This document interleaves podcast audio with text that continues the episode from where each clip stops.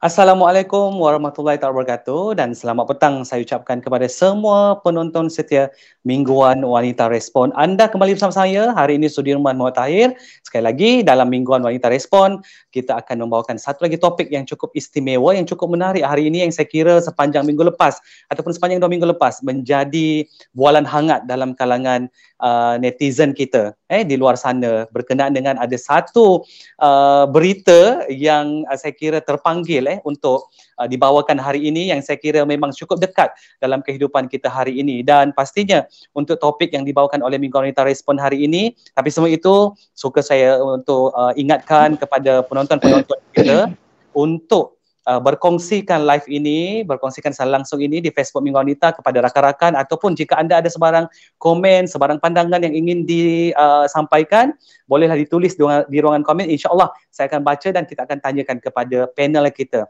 Tapi sebelum kita terjun lebih jauh, lebih dalam untuk topik kita hari ini iaitu mat gian bukan kerana salah asuhan.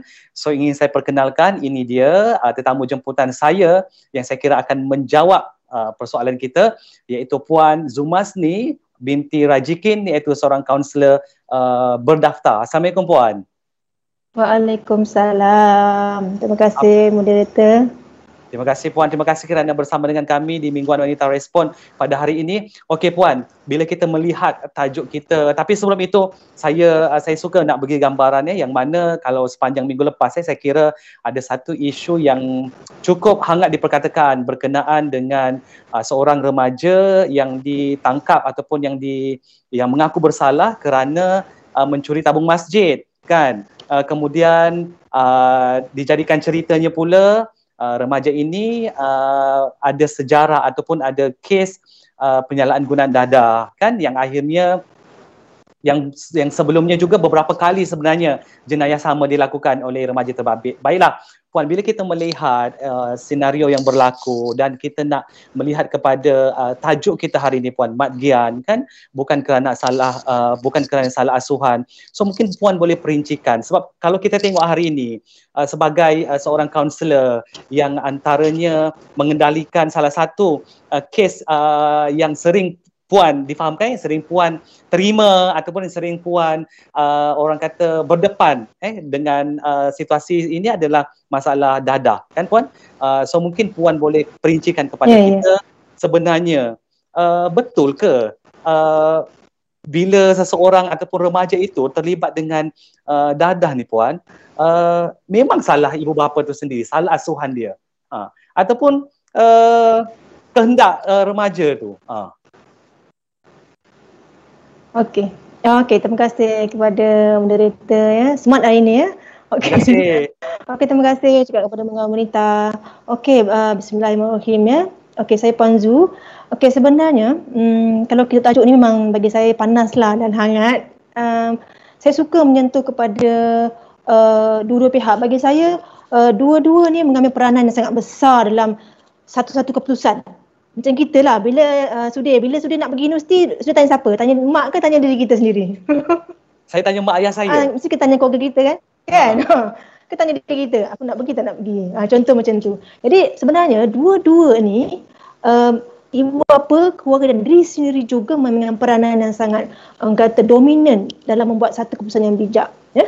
Bertambah uh, tambah pula bila ter, terjebak dengan um, kata penyalahgunaan dada ini um, kata nak salah kata mak salah, mak kata ah, salah anak. Anak pula salah, mak, mak, ayah salah. Tu, tu, tu. Selalu boleh lewat tu. Maksud dia macam tu eh. Ya, kadang-kadang bila kita tengok, nanti kita akan tengok, kita, nanti kita kupas dulu Sudi, bahawa uh, dua-dua memberi peranan sangat penting. Okey, jadi yang kita akan tengok nanti. Hmm. Hmm. Okey, puan macam kita yeah, tahu juga yeah, kan, yeah. Uh, macam kita tahu juga dalam satu institusi hmm. keluarga itu uh, kebiasaannya akan ada mak, akan ada ayah dan juga anak-anak kan melainkan kalau hmm. sebuah melainkan kalau sesebuah keluarga itu uh, ialah mungkin dah separate contoh ibu bapanya uh, bercerai puan eh ataupun mungkin salah hmm. seorangnya sudah meninggal dunia jadi uh, mereka dibimbing ataupun dijaga oleh contoh datuk ataupun nenek mereka sendiri.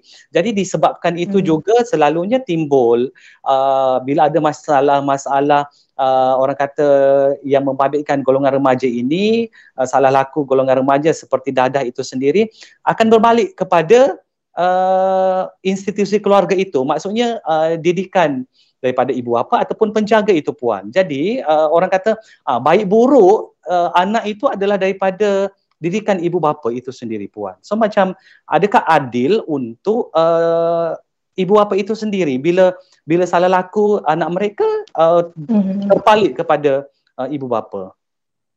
Okey, uh, bagi saya memang ya dalam Islam pun kata ya kalau kita kena jaga keluarga kita, kita kena elakkan keluarga kita daripada jatuh dalam api neraka. Jadi uh, anak-anak juga adalah ibarat kain putih. Jadi siapa mencorak dia adalah ibu bapa.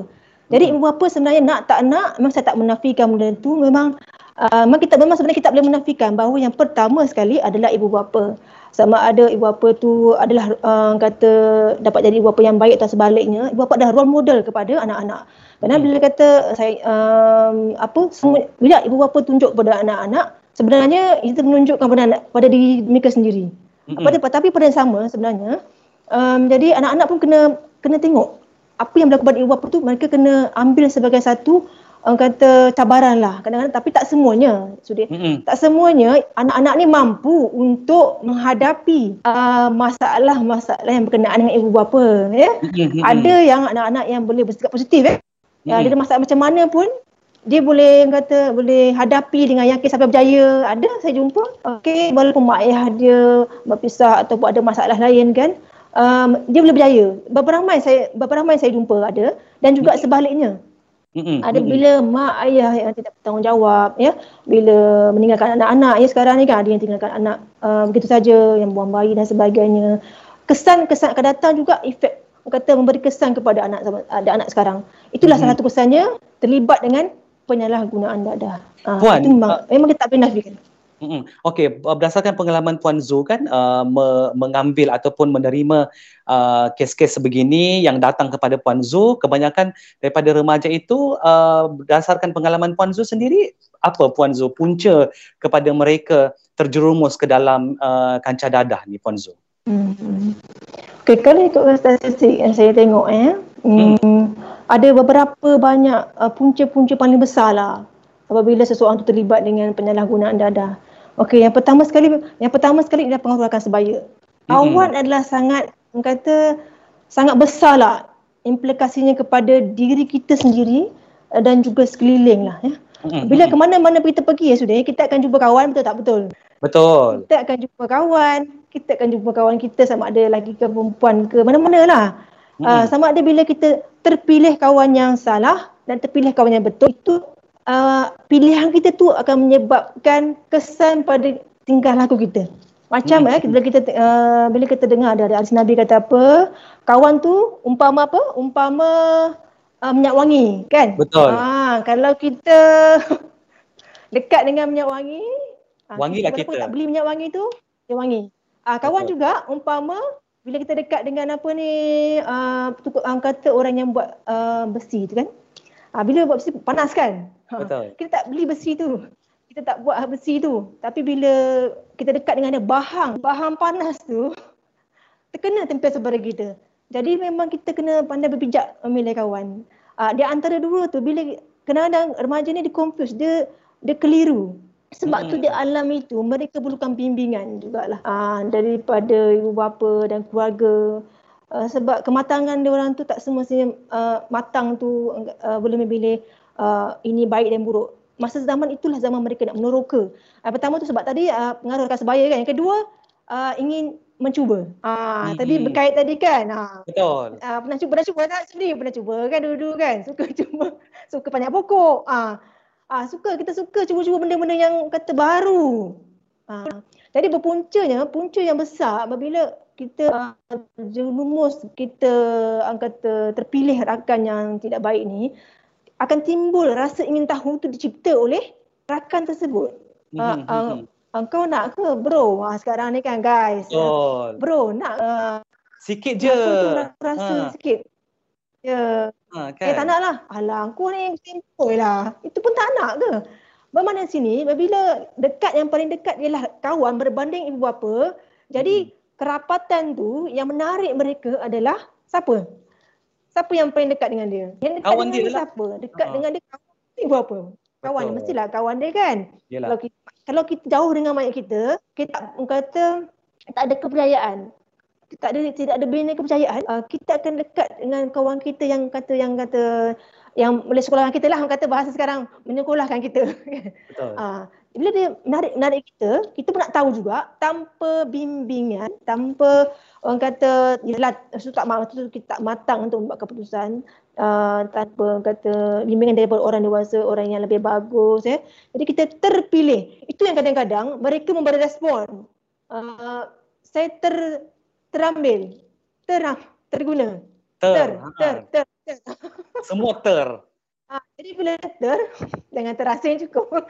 Ah, jadi bila begitu, itulah alasan-alasannya.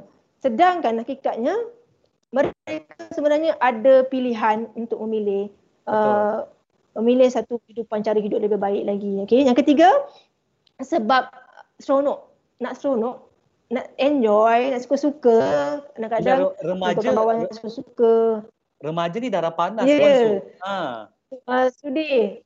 Sudi. Bukan setakat remaja sebenarnya. Pra, kata lepas dia lepas dia remaja pun sama juga kan. Kan ada. Jadi bila nak bila nak enjoy seronok, situlah sebenarnya um, boleh kata tercetusnya. Uh, kata mencuba-cuba tu. Eh? Bila Mhm. cuba-cuba itulah jadinya. Itu faktor yang ketiga. Uh, faktor keempat sebab tekanan jiwa, stres tadi ya. Itulah dia kata bila keluarga uh, tak tak ada keharmonian dalam umat, dalam keluarga, dalam mak ayah, adik-beradik, orang kata dia menjadi anak tiri ke, diasingkan, dipulaukan atau tidak tidak menerima apa ni penghargaan kendiri daripada ibu bapa. Dan mungkin ibu bapa tak tahu ke mungkin terlepas pandang yang sibuk sekarang ni tidak tahu. Mm-mm. kata nak apa nak buat? Kata terlepas pandang. Jadi ada ruang-ruang kosong tu lah uh, berlaku pada jiwa anak-anak ya bukan cakap orang lain lah ya. Saya juga pada diri saya juga uh, dan semualah. Bahawa kita sebenarnya ruang kita kena cipta ruang tersebut. Ruang yang kosong tu jangan jangan bagi kosong. Kita kena cipta yang berkualiti lah kepada anak-anak kita. Kadang ada berlaku tekanan jiwa tu disebabkan disebabkan ni lah sebabkan tidak difahami, tidak difahami oleh uh, apa. Jadi berlaku tekanan jiwa. Duduk seorang-seorang, cerita seorang-seorang, buat kerja seorang-seorang, orang kata sedih seorang-seorang, suka seorang-seorang. Jadi mereka memilih kawan, tadi tu faktor pertama, ya. Faktor kedua nak tahu, faktor ketiga seronok dan keempat tekanan jiwa tu menesak untuk merontak untuk mereka melepaskan rasa kecewanya terhadap uh, keluarga Mm-mm. jadi kesannya ialah inilah mencuba uh, kata mencuba dah, dah dalam uh, pertama kali ya. Jadi bila pertama kali lama berlama-lama dan lama-lama jadi uh, kerap dan mulalah untuk uh, berlakunya ketagihan yang teruk. Eh? Mm-mm. Okey, itu dia. Ha, banyak lagi ya. Kalau nak belas nantikan tak cukup pula. Ah, sedih. Ya, itu itu itu betul apa yang Yang uh, besar, yang besar. Ha, yang Betul besar. kan apa yang Puan Zul kongsikan macam saya saya saya bersetuju bila mana uh, daripada uh, nak cuba-cuba akhirnya menjadi satu satu habit ataupun satu kebiasaan kan Puan Zul? Ialah bila kita berkata so, bila kita bercakap uh, soal remaja ini uh, kita tidak tahu apa yang mereka fikirkan apa yang apa segala tindak tanduk mereka tu kadang memang di luar jangkaan kita sekalipun. Even though uh, ibu apa sendiri pun kadang uh, mungkin mereka terlepas pandang. Eh macam Puan Zul kata tadi um, ibu apa sendiri mungkin terlepas pandang tentang uh, apa apa yang diinginkan oleh anak-anak mereka kan? Apa sebenarnya dilalui anak-anak mereka? Adakah uh, mereka ini uh, gembira dengan kehidupan mereka? Adakah anak-anak ini sebenarnya Ya. memberontak dengan kehidupan mereka kan? Jadi puan Zum bila melihatkan situasi itu sebenarnya untuk zaman uh, sekarang inilah kan untuk ke, untuk kehidupan kita yang sekarang ni orang kata dah 2022 zaman serba canggih kalau mungkin zaman dulu kita boleh katalah kita tak ada social media dan sebagainya. Ibu bapa mungkin boleh pantau kan? Uh, tapi hari ini dengan segalanya di hujung jari ber, uh, ada kemungkinan besar tak puan Zul sebenarnya mm, benda-benda benda-benda itu juga yang menjadikan seseorang remaja itu lebih dekat dalam uh, kancah orang kata dada ini ialah dengan dengan adanya uh, social media kan even though kalau bukan daripada rakan-rakan pun uh, tengok dekat TV tengok dekat movie dan sebagainya so kalau tengok sekarang terlalu open uh, uh, Ya. boleh jadi tak Puan Zul Ya, Pak. Ya, sudi. Uh, sebenarnya kita ni sebagai ibu bapa, uh, kalau tak bukan ibu bapa, adik-beradik, saudara mara, sebenarnya kita mempunyai cabaran yang sangat hebat dan berat sebenarnya. Tanggungjawab dan bebanan di atas ibu bapa dan kata yang yang uh, keluarga dan diri sendirilah ya, diri sendiri jugalah. Ya. hmm. uh, sebenarnya bila kita berdepan dengan uh, social media ni eh, apa saja yang ada di depan mata kita ni mem- memberikan contoh akan beri, contoh pada kita dan kita anak-anak kita jugalah ya. Hmm. Uh, sama juga bila kita nampak kita jadi kita kena pantau memang kita kena setiap pergerakan anak kita tu memang kita kena pantau sebenarnya. Nak tak nak, suka tak suka, nak ke uh, nak elak ke jauhkan dia memang kita kena ambil uh, kata tanggungjawab untuk memantau pergerakan anak-anak kita. Walaupun dah besar macam mana daripada kecil uh, peringkat awal daripada kelahiran itulah maksud dia sampai dia dah kata dah besar meningkat dewasa sampailah sebenarnya lepas SPM ke dah, dah masuk uh, universiti kena kena pantau. Sebab ada kes juga dia sampai universiti pun ada juga uh, terlibat juga pada makna isu ni dia bukan setakat sampai okey dah uh, okey dah sampai habis dah cukup tak dia berpanjangan ha jadi kena semuanya bersiko uh, tak masuk kita sudi sudi Betul. saya Ah, dia sebenarnya sama sebab kita makin kita tak perasan. Ah, jadi pertama kita kena uh, sentiasa peka sebenarnya. Ah, uh, memang berat kata Allah mak hai. Ah, ya. Yeah? Tak kisahlah kalau kalau orang nak kata alah mak ni kolot lah orang-orang sekarang dah zaman 2022 tak payah dah nak jaga-jaga kan tak kisahlah betul tak Puan Zul? Uh, ha. Ya yeah, tambah kata tambah 2020 tambah jaga-jaga. Yeah. sebab sebab dia punya um, kata dia ni dia tak ada kata tak ada batasan. Betul. Ha, dia sentiasa terbuka bila-bila masa. Tanpa Dunia. sebadan tu lah kerana kita Betul. berbahaya dan hati-hati. Setiap hmm. langkah uh, kata walaupun sikit dia walaupun sikit kita terlepa je memang dia akan orang kata menyebab kesan berpanjangan. Kerana kita hmm. terlupa je kita kita terlupa lepas pandang pada anak kita eh. Kita berikan mereka ni memang memang sekarang ni memang kita memang ada berdepan kita dengan perlukan benda tu. Benda kan semeja gadget sebagainya. Tapi sebenarnya ada cara-caranya. Ah hmm. ya, ada cara-caranya ya. sudi. Ah Betul. kita nanti. Yalah sebab kalau kita kalau kita lihat pun hari ini kebanyakan ibu bapa juga pun uh, masih bekerja puan Zu kan? Uh, dan uh, of course ibu bapa yang bekerja ini nak memberi uh, 100% tumpuan kepada anak mereka pun mungkin adalah sesuatu yang mustahil ketika ini kan? Sebab ialah ibu bapa sendiri uh, dalam dalam dalam senario uh, semasa ketika ini pun cabarannya sangat besar. Nak membina nak membangunkan ekonomi keluarga lagi kan? Jadi mungkin perkara-perkara kecil seperti ini yang yang kita terlepas pandang sehingga uh, yalah isu penyalahgunaan dada dalam kalangan remaja anak-anak kita ni semakin berleluasa. Okey Puan Zul, bila kita bercakap tentang statistik penyalahgunaan dada dalam kalangan remaja kita anak-anak kita ni uh, berdasarkan pengalaman Puan Zul jugalah mengendalikan kes-kes yang datang pada Puan Zul berkongsi kepada mereka masalah mereka alami. Kebanyakan ni lelaki ataupun perempuan Puan Zul atau ada tak perempuan sendiri yang yang ialah yang me, yang terjerumus dalam kancah ini. Ah, dia tak kira lelaki atau perempuan sudi. Uh, semuanya berisiko. Uh, okay. Memang ada ada lelaki ada perempuan ada lah jawab soalan tu memang ada perempuan pun ada. Uh, memang tak kena jantina tak kira umur memang berpotensi dan berisiko tinggi untuk uh, terlibat tanpa kita sedar jika kita lalai jika kita leka ya uh, yang penting kita kena usaha untuk mengelak memang ada uh, di kalangan wanita memang ada. Ibu dalam keadaan ibu ada ibu seorang ibu eh yang ada anak ramai. Kadang-kadang um, kata mereka ada yang tak sengaja pun ada terlibat. Ada juga yang dia sama-sama suami terlibat, uh, isteri pun terlibat juga. Jadi sama-sama ambil dalam rumah, dalam dalam dalam rumah tangga tu. Jadi hmm. anak jadi mangsa. Ah hmm. ada dua-dua. Kata dua-dua uh, kata tak uh, kata okey lagi. Masih lagi walaupun dah lepas ada bertemu dengan suami yang uh, terlibat dengan penanganan dada, dia pun sama terlibat juga. Ha. Ada satu kes dia, dia nak tengok, nak bagi bagi suami dia berubah, dia cubalah. Dia cuba, mm-hmm. uh, alih-alih dia pun uh, susah nak, nak, nak mengurangkan benda tu. Ha, mm-hmm. Jadi benda tu dia bersangkut paut lah. Kita sebenarnya benda ni kita tak boleh nak cuba-cuba.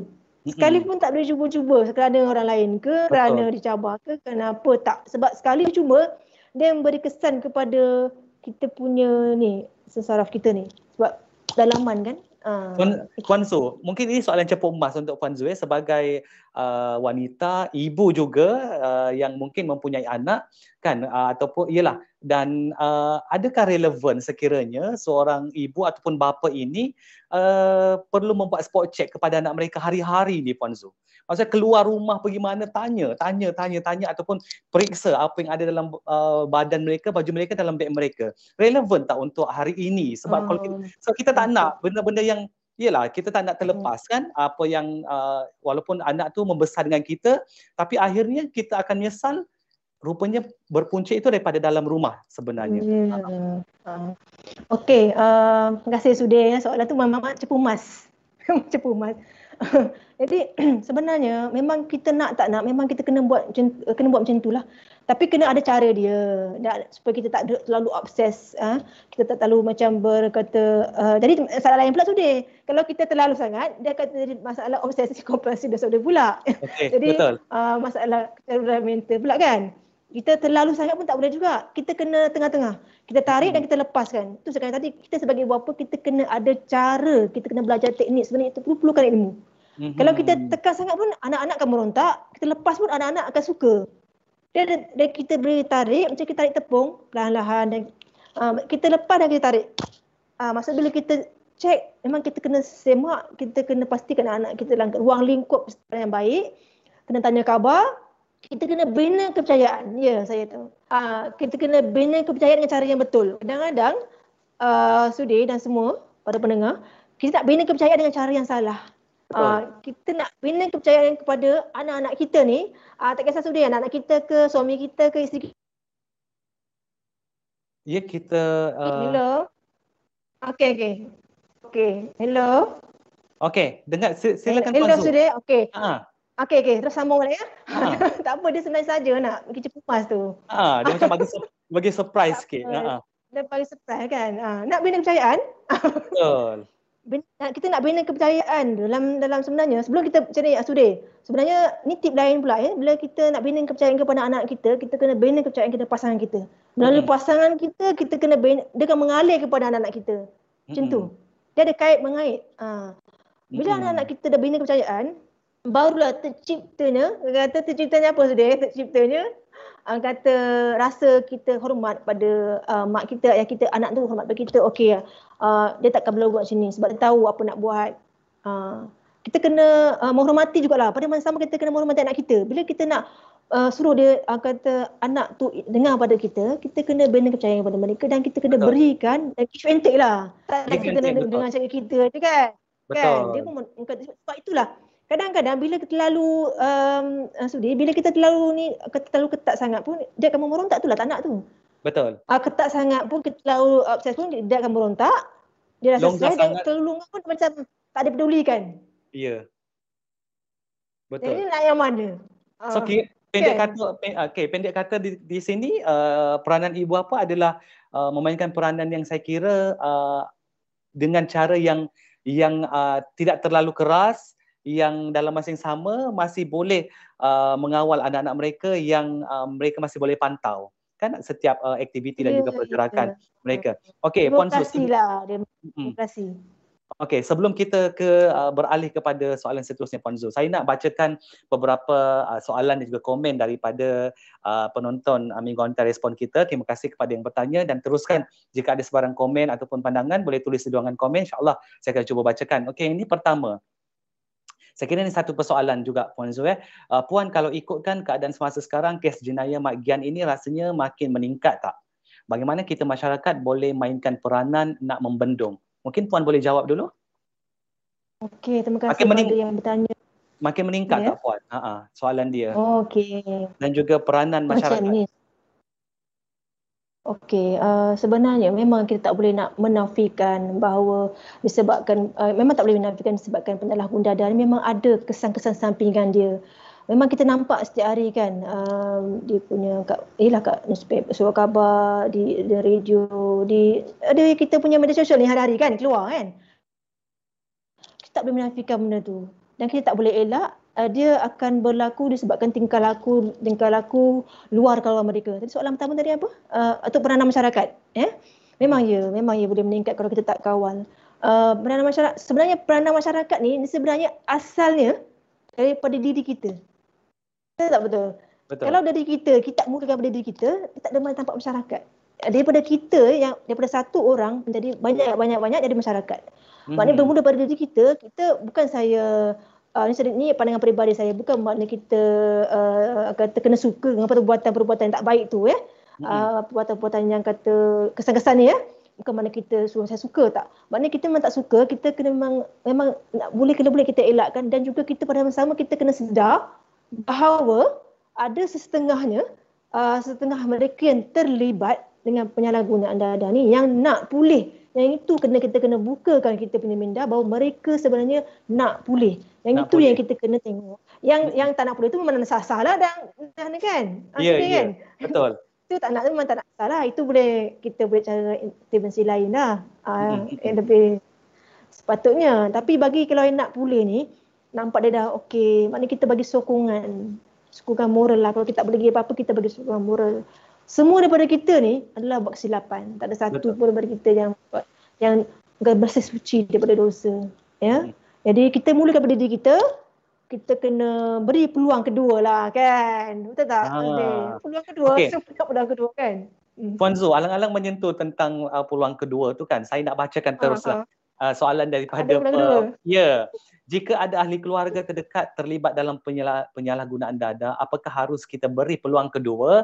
Tapi jika tak beri peluang kedua siapa lagi yang nak mereka boleh harapkan? Ha. So bercakap peluang kedua ni wajar ke untuk uh, anak-anak ataupun ialah mereka yang terjerumus dalam dada ini diberi peluang kedua puan Zu Okay, terima kasih. Terima kasih sangat soalan tu. Saya suka dengan jawab-jawab soalan semua ni. Memang saya suka sangat. Bagi saya sebagai kaunselor, bukan sebagai bukan setakat sebagai kaunselor lah. Kita sebagai ahli masyarakat, sebagai seseorang yang nakkan kedamaian, nakkan uh, orang kata orang lain juga berubah sama-sama kan. Bagi saya memang bukan setakat dada lah yang minta maaf saya cakap. Yang ni pengalaman peribadi saya.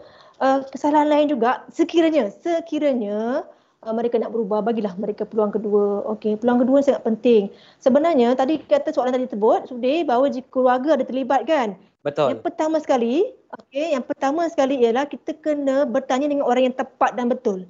Maksud dia tanya lah dengan siapa-siapa konselor ke siapa orang yang pakar dengan orang yang macam memang bidang dia tu uh, perlukah sekian-sekian.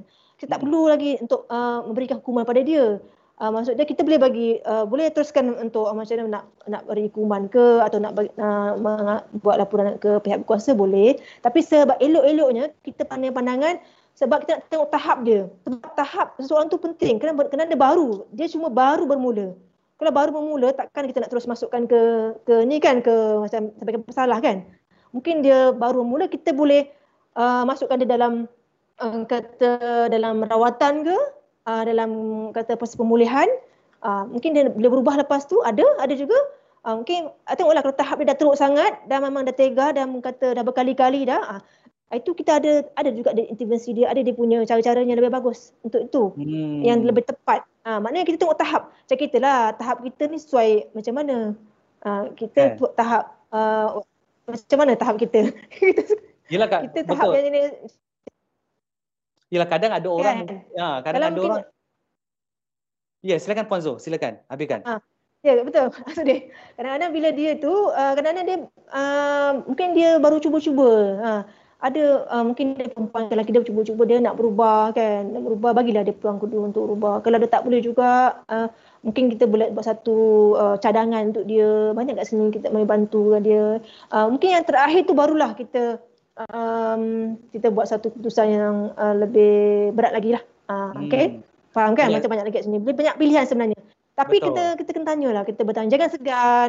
Uh, kita tanya tak semestinya kita cakap diri kita. Kita tanya kita cuma cakap secara uh, secara umum. It's okay. Tak ada masalah. Hmm. Hmm. Sebab kita faham kan Puan Dusu bila keluar soalannya berkenaan dengan peluang kedua ini kita faham mungkin ada uh, keluarga yang uh, melalui situasi di mana uh, ada ahli keluarga mereka dah diberi peluang kedua pun buat lagi. Dia dah diberi peluang ketiga pun masih lagi benda yang sama kan? Jadi mungkin mungkin mereka sedikit sebanyak akan rasa macam aku nak buat apa lagi pada engkau ni kan? Aku dah sumbat dalam lokap pun dah dah hantar ke pusat uh, pemulihan pun dah kan? Akhirnya masih lagi melalui kehidupan yang sama. Jadi perkara-perkara ini yang saya kira mungkin uh, sedikit sebanyak akan membuatkan ahli keluarga itu sendiri rasa macam okay it's enough fed up ataupun uh, lantaklah nak jadi apa pun jadilah Puan Zu kan. So uh, bila situasi seperti ini hmm. Puan Zu, adakah uh, akan menjadikan seseorang uh, yang uh, orang kata ialah terlibat dalam uh, kancah dada itu akan rasa mereka betul-betul dibuang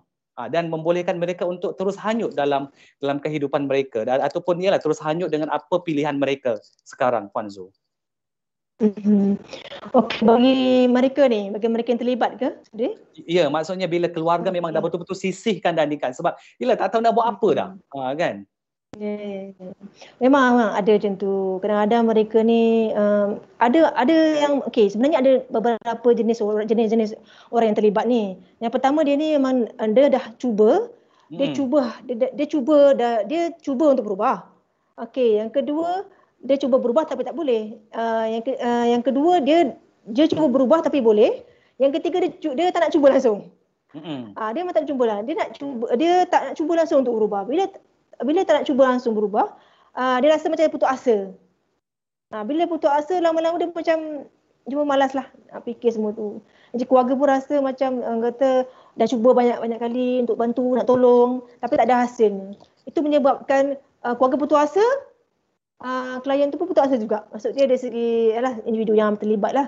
Bila Betul. putus asa, dia kan berterusan lah. Berterusan uh, terlibat dalam penyerahan udara, ialah masuk dalam pemulihan dan sebagainya, penjara dan sebagainya. Uh, mungkin sebenarnya dan sebenarnya itu dia, masalah diri sendiri. Masalah diri dia sendiri yang kata dia nak berubah tapi mungkin dia segan nak minta tolong, nak dibantu ke ataupun dia hilang harapan. Bila kita hilang harapan, itulah kita rasa macam hmm, tak apalah macam ni nasihat aku. Ni lah takdir yang takdir takdir telah takdir begini takdir aku begini. Betul. Takdir maksud dia. Ha jadi bila dah kita rasa kita salahkan takdir maknanya kita tak nak ubah diri kita. Sedangkan uh, masih ada ruang dan peluang. Dan keluarga pun ialah dan keluarga mungkin, mungkin mereka pun dah letih dah penat untuk buat untuk bantu. Mungkin tahap tu saja. Jadi kita tak boleh sebenarnya kita tak boleh salahkan mana-mana. Salahkan keluarga ialah keluarga ada kesem, kesempitan, kekangan dia dan juga klien jugalah individu. Hmm. Tapi bagi saya, uh, mereka uh, kena ada banner lah, maksud banner harapan lah. Kena ada. banner harapan tu kena penting. Uh, kena ada simpan harapan lah. Kena ada simpan harapan untuk uh, berubah di masa akan hmm. datang. Kalau Betul. tidak benda tu, dia akan dia akan berlalu dia akan uh, kata hmm, tak apa biar. Tu yang kata masuk keluar masuk keluar tu lah tu. Sebab dia tak ada rasa macam tak ada harapan untuk pulih. Hmm. Sedangkan okay. masih ada lagi. Puan Zul, kalau kalau kita tengok juga kan berdasarkan kepada laporan-laporan media sebelum-sebelum ini kan berkenaan dengan uh, mereka atau remaja yang terlibat dalam penyalahgunaan dan tak kisahlah remaja ataupun orang dewasa itu sendiri kalau kita tengok uh, di, dari apa puncanya bermulanya daripada mereka mencuri kemudian mereka mencuri itu sebab nak beli dadah uh, kan? Sebab mungkin kalau dulu kita kita selalu dengar daripada uh, orang-orang tua kita selalu cakap macam ah kau jangan menipu nanti meni, uh, mula-mula menipu lepas tu mencuri kan? Tapi sekarang kita tengok mungkin daripada dia mencuri tu sebenarnya dia nak beli dada kan? Sebab dia nak dia nak dia nak beli dada tu of course nak kena menggunakan duit sebab tak ada benda yang pun free kan Puan Zu jadi berdasarkan hmm. pengalaman Puan Zu juga Uh, banyak tak kes yang sebegini Puan Zu yang memang mereka uh, ambil dadah ni um, asalnya uh, ialah mereka kena mencuri untuk dapat untuk beli dadah ataupun uh, sumber mereka dapat dadah tu memang uh, dah ada duit daripada mana-mana sumber ataupun memang dapat sumber tu direct kepada mereka. Uh. Ya, yeah, yeah. Uh, memang bila seseorang terlibat dengan penyalahgunaan penyalahgunaan dadah ni memang uh, itulah dia yang utama kata itulah dia um, kata kesalahan-kesalahan yang paling kerap mereka lakukan memang tak boleh nafikan lah ya uh, mencuri dan sebagainya memang ada itulah kesan-kesan daripada uh, mereka keinginan yang ya dah tu sendiri keinginan yang tak dapat dipenuhi ya sudah Betul. Dia nak sesuatu, ialah benda tu merangsang untuk uh, mereka nakkan ketagihan tersebut. Jadi mereka ambil lah, mencuri lah untuk dapatkan uh, benda tu balik. Eh. Jadi memang sebab memang tidak baik lah. Ya bukan setakat mencuri. Ada juga tadi uh, kita tengok ya dan sekarang macam-macam ada yang uh, mencederakan pun ada ya. Sampai membunuh betul, mencederakan. Kan? Ha yang ada kes uh, yang yalah yang kes membunuh Uh, bila membunuh bukan tahap biasa. Ah uh, dia membunuh tahap yang luar biasa kan betul tak Sudi? Ah uh, itu bila ke, itu sebenarnya penggal kepala kan. Ha. Uh, bila kita normal kita takkan buat macam tu. Ha, bila bila kita dalam keadaan tak normal uh, dalam terlibatnya penyalahgunaan dada, kita tak tak sedar tingkah laku kita tu sudah melebihi kewarasan, melebihi Betul. kewarasan iman. Sebab itulah um, uh, kata penyalahgunaan dada ni dia punya kesannya memang uh, boleh menyebabkan kesan yang sangat uh, kronik lah, sangat teruk. Hmm. Okey, jadi bila berlaku uh, kita baru bermula kita baru mula kata tingkah laku tingkah laku yang tak baik ni kita kena uh, kita kena kalau boleh sekat kita boleh sekat kita kena bantulah kena bantu. Sebelum sebelum laku tingkah laku yang lebih besar lagi. Itu yang saya kata tadi tu. Bila kadang bila mereka dah dah, dah cuba banyak kadang ada tagihan melampau uh, dia tak kira dah semua tu. Dia nak ke dia nak ke benda tu. Memang kita uh, sentiasa itulah kena ada kita kena peka dan kita kena prihatin bahawa isu ni ialah isu uh, bukan setakat remaja, dia semua sekali. Hmm. Puan Zu. Yang perlu. Ha, bila kita bila kita hmm. melihat situasi yang berlaku Puan Zu kan kita tahu mungkin kalau di kalau di alam persekolahan uh, dan juga golongan remaja itu sendiri kita akan melalui satu proses ataupun fasa kalau kita langgar disiplin sekolah kita akan berjumpa macam Puan Zu sebagai kaunselor kita bagi nasihat bagi apa cara dan patut kita lakukan kan sama juga macam penyalahgunaan anda mungkin uh, Puan Zu ialah Puan Zul berdepan dengan situasi sebegini, uh, kes-kes yang seperti se- se ini. Tapi macam kita tahu juga ada antara mereka yang yang mungkin dah dijatuhkan hukuman, dimasukkan ke penjara. Uh, tapi persoalannya Puan Zul, adakah hukuman-hukuman yang ada ketika ini undang-undang yang uh, diperuntukkan untuk penyala untuk mereka yang terbabit dengan dada ini cukup untuk menginsafkan mereka, cukup untuk merubah uh, mereka bila dah keluar nanti daripada menjalani kesa apa orang kata menjalani hukuman itu ataupun tak cukup kalau setakat setahun dua tahun tu tak cukup dan juga tak cukup sebenarnya kalau setakat nak bagi kerja-kerja tanggungjawab sosial pada mereka ni tak cukup sebenarnya untuk uh, mereka Mat Gian ni. Ha. Oh, okey okey terima kasih. Soalan ni berat rasanya. Ha. Macam berat. okey, bagi saya uh, apa yang dah buat apa yang dah dilakukan sekarang ni hukuman-hukuman tu sebenarnya dah sangat baik ya bagi saya hukuman-hukuman tu bagilah hukuman macam mana berat pun. Sekiranya kita ada intervensi selepas tu kita tidak ada satu uh, peluang kedua tadi itulah ha hmm. lepas dah uh, menerima menerima hukuman tu memang baguslah. Uh, setiap tahap-tahap dia tu. Selepas tu mereka sebenarnya kena perlu diberikan uh, intervensi perlu diberikan uh, peluang kedua. Maksud dia di segi bimbingan lah. Uh, bimbingan tentang, tentang diri mereka sendiri. Kadang-kadang mereka keluar tak tahu, tak tahu nak buat apa Ah, mereka tak tahu nak buat apa. Mereka nak berdepan dengan masyarakat. Uh, itu yang diri, itu yang diri sendiri tu dia kena kena kuat. Kena kuat. Bergantung pada diri sendiri mereka sendiri. Kadang-kadang apa yang dah diberikan oleh kata kumang-kumang semua dah dah ni dah. Dah berikan ini, berikan ini semua dah ni kan. Dah mantap kata kan. Kadang-kadang diri mereka sendiri tu kena bila keluar jadi kalah. Mm-hmm. Uh, kalah dengan besaran kan. Betul. Uh, bila dalam dalam kawalan tu dia macam uh, berubah kan. Berubah bila dia keluar uh, dia kalah dengan persekitaran, dengan kawan-kawan, itulah yang kita kena bantu. Uh, bukan setakat uh, sampai tahap tu, maknanya berterusan.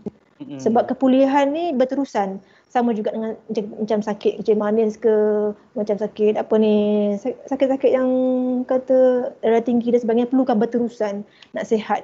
Sama juga macam tu. Kalau kita kita abaikan, lepas kita contohlah kita keluar hospital kan, kita tak kisah abaikan aja kita punya sakit tu. Jadi jadi balik tak? Jadi balik kan? Betul. Ha, sama sama macam tu. Ha, macam tu. Itulah dia bezanya. Hmm. Itulah. Okay. Kita kena sama-sama lah. Puan Zul, berdasarkan pengalaman Puan Zul juga eh, dalam mengendalikan kes-kes sebegini, uh, mungkin sebagai seorang kaunselor, apa kebiasaannya yang uh, diberikan oleh Puan Zul kepada uh, mereka yang terlibat dengan penyalahgunaan dada ni ataupun mungkin uh, kalau kalau sesi kaunseling itu ada tidak Uh, sesi bersama dengan uh, ibu bapa itu puan supaya kedua-dua pihak ini tahu uh, di mana kelonggaran ataupun di mana kepincangan uh, dalam institusi keluarga mereka sehingga uh, berlakunya uh, ialah masalah ini dalam uh, keluarga mereka puan Zo. Ya, terima kasih Sudi. Okey, bagi saya secara peribadilah um, uh, bila seseorang tu bila bagi saya bila seseorang tu terlibat dengan penyalahgunaan dada ataupun kes, kes, apa punya kes lain tapi sekarang ni fokus pada penyalahgunaan dada kita tengok kepada dia punya tahap uh, kita tengok tahap seseorang tu eh. uh, bila kita tengok kes tersebut kes, apa kes dia kes ada kes dia biasa luar biasa atau kes dia dah kronik dan sebagainya. Bila kita tengok tahu apa kes-kesnya dan apa dia punya level-levelnya, barulah kita boleh bantu dia. Uh, dengan cara level dia lah. Uh, kalau contoh macam ni ya, sudah ya. Kalau hmm. orang tu sakit, dia sakit uh, kecil manis tahap baru, kita bagi nasihat kat dia lah. Bagi nasihat kat dia. Janganlah makan makanan bergula kan. Betul. Ha, kalau dah teruk sangat-sangat tu, kita bagi ubat kat dia. Lepas tu bagi bekalah kan setiap tu. Ha, macam itulah caranya. Bila seseorang, bila kita dah kenal pasti tahap-tahap tu, uh, yang penting kita kena um, kata baru kita kena dengar dia apa apa sebenarnya masalah yang berlaku pada diri dia tu. Uh, dia nak berubah tak nak berubah. Uh, kalau nak berubah kita bantulah dia, kita bantu dari segi dia bersama dengan keluarga dia. Ya, ibu apa memang kena ada. Uh, hmm. Ibu apa keluarga kena memang kena sentiasa. Kadang ada setengah yang tak ada keluarga sudah. Uh, tak ada keluarga sebatang kara pun ada juga. Yang nak berubah pun ada yang sebatang kara tak nak berubah pun ada juga. Uh, ada orang kata mengadu datang mengadu dia memang dah penat dah semua ni. Dah letih dah. Dah tak nak dah tak nak dah terlibat dengan semua ni. Kata saya tak nak puan, saya dah penat dah. Dia menangis air mata meleleh mata dia ibu saya. Uh, dia bawa dia kerja dia kerja rana kan. Uh, tapi dia tak pernah lagi masuk uh, kata mana-mana. Mana-mana orang kata tempat lah uh, dia uh, dia berdiri sendiri dia dia kata dia nangis, dia cakap saya nak berubah. Memang saya nak berubah. Saya tak saya dah penat lagi letih dengan semua ni. Saya tak nak dah. Tapi saya tak mampu kan. Uh, saya tak mampu. Saya nak jadi macam orang lain juga. Uh, kata jadi dia nangis-nangis dia lelaki kan. Bagaimana kat sini uh, kita jika klien tengok pada klien lah tengok pada individu tersebut. Jika dia nak berubah kita kena bagi sokongan kepada dia. Kita hmm. kena bantu dia, beri peluang kedua, bagi semangat kepada dia ya. Kalau dia tak nak berubah, uh, kita bagilah cara yang lain ah, macam tu uh, hmm. ikut, uh, kita ingat, ingat pada dia kalau dia ada tindakan agresi dan sebagainya uh, kita bagi tem- tempat yang sepatutnya uh, pihak hmm. berkuasa macam tu bila kita bagi tempat yang kena pada keadaan diri dia uh, bentuk akan membantu pada dia. Contohnya kan dia nak berubah. Okey kita tolong dia bantu dia bersukan murah kita tempatkan dia ke tempat-tempat yang sepatutnya yang untuk dia berubah ke pusat apa-apalah kan. Uh, ya. Kalau dia tak nak berubah kita bagilah pula aktivasi yang lain. Uh, mungkin dengan hukuman tersebut dia boleh uh, boleh kurang sikit ke uh, dia punya tingkah laku dia begitu. Uh, ada orang dia agresif ada orang dia uh, dia tak agresif dengan cara agresif cara tak agresif begitu. Uh, baru kita kena mendengar lah kita beri peluang untuk dia uh, berkongsi dan meluahkan apa yang dia rasa kadang-kadang uh, tak semestinya apa yang diluahkan tu uh, tak betul. Kadang ada yang betul, ada yang tak betul. Kadang orang kata bila bila seorang terlibat dengan penyalahgunaan dan memang ada apa yang dia kata tu memang ada yang tak betul, ada yang betul. Jadi kita tengoklah kita boleh fikir mana yang terbaik ya. Uh, InsyaAllah bila kita niat kita baik, niat kita baik, um, Allah tu akan bantu. Bantu mm-hmm. diri kita dan bantu juga klien kita untuk berubah. Memang ada juga. Uh, saya pernah klien saya tu dia dia memang dia uh, dia memang tengah sedang terlibat. Bila saya bercakap dengan dia, airnya mengalir mata dia. Saya cakap mungkin dia sedar kesilapan diri dia. Tapi kita jangan kita jangan kita push dia, kita jangan kita uh, bagi um, kita jangan mendesak dia untuk berubah. Kita bagi ruang kat dia untuk mm-hmm. dia berubah. Uh, mana tahu kat esok lusa dia akan berubah juga, ya. Kalau tak boleh juga, uh, itu tak kalau tak kalau pendekatan tak, tak sesuai untuk dia, kita guna pendekatan lain pendekatan lain lah, pendekatan lain yang lebih sesuai uh, untuk dia. Okay? Tak semestinya kita sesi saja. Hmm, kita boleh uh, rujuk kepada pihak-pihak lain yang berkenaan kesesuaian kes. Hmm. Itu dia tadi kan sedikit orang kata uh, panjang lebar sebenarnya penjelasan Fanzo tentang uh, topik kita pada uh, petang ini mak dian bukan kerana salah asuhan.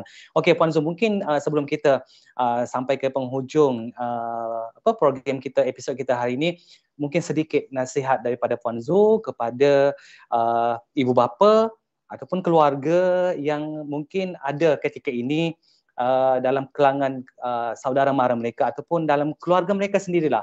Uh, ada yang terlibat dalam penyalahgunaan penyalahgunaan dada ini. Mungkin apa nasihat yang mungkin Puan Zu boleh berikan kepada mereka dalam berdepan uh, situasi ataupun masalah ini yang saya kira uh, dadah bukan satu uh, isu yang uh, perlu dipandang remeh Puan Zu eh kerana kalau kita tahu dada ini adalah musuh negara kita.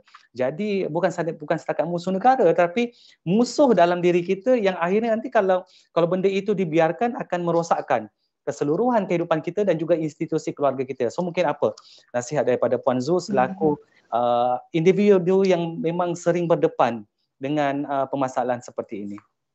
Okey, terima kasih Sudi. Okey, um, last kali saya simpulkan di sini bahawa okey, setiap daripada kita ni ada ujian masing-masing. Um, semuanya ada ujian masing-masing.